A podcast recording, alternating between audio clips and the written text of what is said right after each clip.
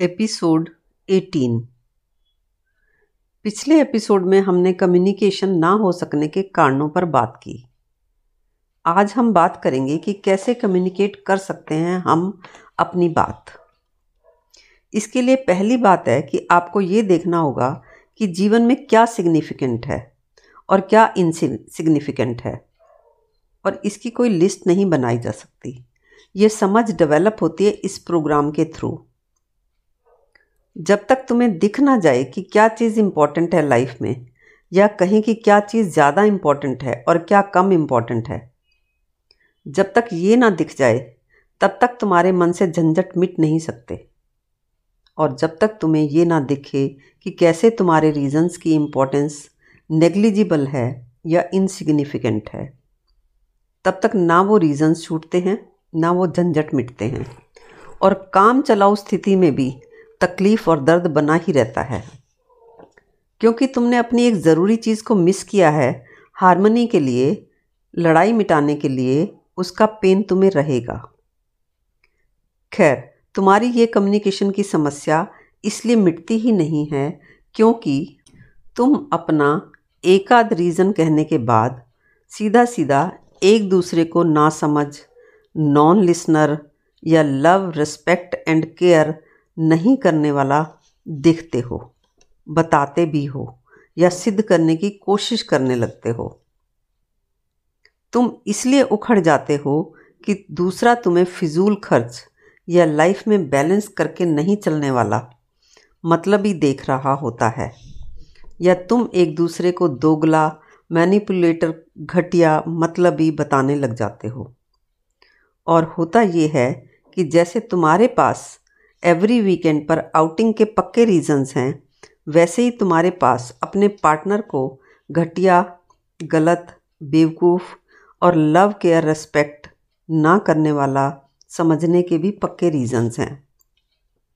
फ़िलहाल ये तुम्हारे और तुम्हारे पार्टनर के मन की वास्तविक स्थिति है। इस स्थिति में वो तुमसे जो भी कहेगा या तुम उससे जो भी कहोगी इश्यूज़ के बारे में या चॉइसेस के बारे में या एक दूसरे के व्यवहार के बारे में, वो सब डिस्टॉर्ट होकर ही पहुंचेगा एक दूसरे के पास। देखो, कुरान में कुछ तयशुदा बातें लिखी हैं, जो सभी के लिए सेम हैं, पर कोई उसमें से जिहाद के रीजंस निकाल लेता है तो कोई कहता है कि कुरान या इस्लाम सिर्फ़ शांति, प्रेम और सद्भाव की शिक्षा देते हैं। बुद्ध ने एक बात कही कि दुखों के कारणों को समझो, दुखों के कारणों को जानो, ना कि किसी की भी पूजा करो।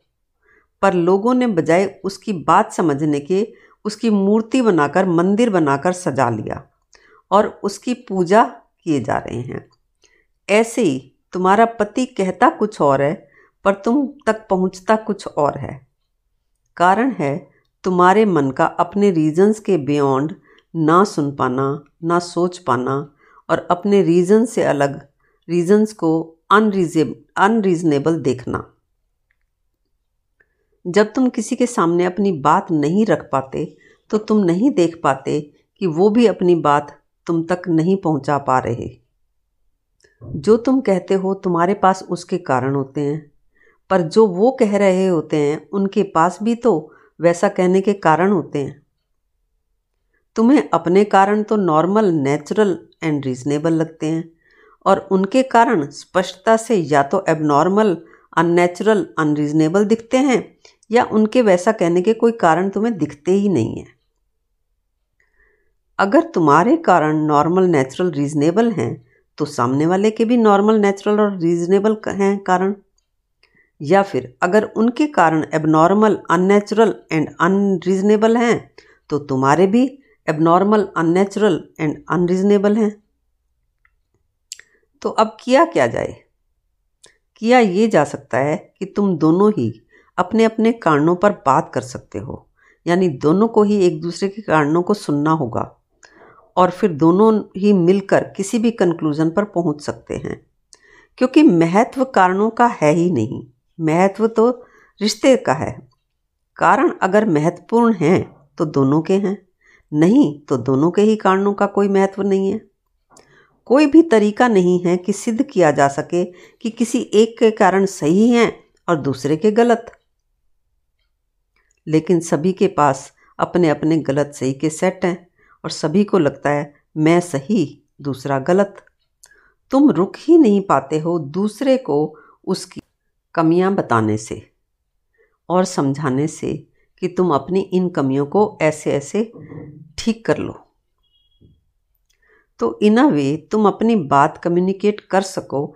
इसके लिए दूसरी ज़रूरी बात यह है कि तुम्हारे गलत, सही और अच्छे बुरे के विचारों को तरल करना होगा।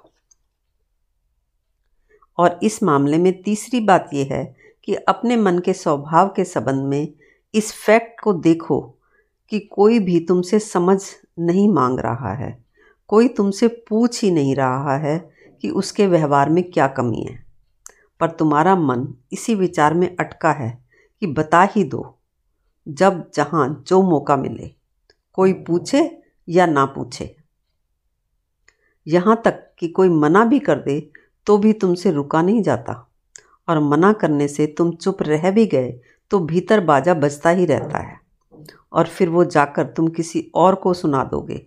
कि देखो, फला आदमी या मेरा पति, मेरी पत्नी, साला, सास, बहन, माँ, ननंद, ये ये ना समझी कर रहे हैं। इन्हें कुछ तो सोचना ही चाहिए। यानी कि दूसरों को समझ व्यवहार की कमी बताने का सिलसिला चलता ही रहता है। वो कोई सुनेगा तो भी चलेगा और कोई नहीं सुनेगा तो भी चलेगा। ये तुम्हारे मन की सच्चाई है और यही सच्चाई सभी के मन की भी है। इस धरती पर गिने चुने लोगों ने अपनी कमियों के देखने का काम किया है। उन्हीं के शब्दों के माध्यम से मैंने भी वही काम किया है और वही काम कुछ और लोगों ने भी किया है। पर उनके भीतर के भारी परिवर्तन को तुम महसूस कर सको, ये असंभव है। और ये भीतर का परिवर्तन हो इसलिए सका कि उन सभी ने अपनी कमियों को देखने के अपने सारे द्वार खोल दिए। और उनको सब कुछ कम्युनिकेट किया जा सका। शुरुआत में मन में मामूली सी हलचल होती है कि अरे, मैं तो परेशान हूँ दूसरों की वजह से और मुझे मेरी ही नासमझी बताई जा रही है। इससे थोड़ा सा मन विचलित तो होता है, पर बाकी सब पहलुओं को देखने के बाद और बातों को ठीक से समझने के बाद दिख जाता है कि यही एक रास्ता है। जिसने भी समझा, यही एकमात्र काम किया। और अपनी हर समस्या से छुटकारा पाया। तो कम्युनिकेशन कैसे हो, इसके लिए हमने इस एपिसोड में तीन बातें जानी। पहली, ये देखना कि जीवन में क्या सिग्निफिकेंट है और क्या इनसिग्निफिकेंट है। दूसरी, अपने गलत, सही और अच्छे, बुरे के विचारों को तरल करना। तीसरी, इस बात के प्रति हमेशा अवेयर रहना कि किसी को समझाया नहीं जा सकता। कम्युनिकेशन की समस्या की जड़ में और क्या है, इसके लिए कुछ और पहलू हम देखेंगे अगले एपिसोड में।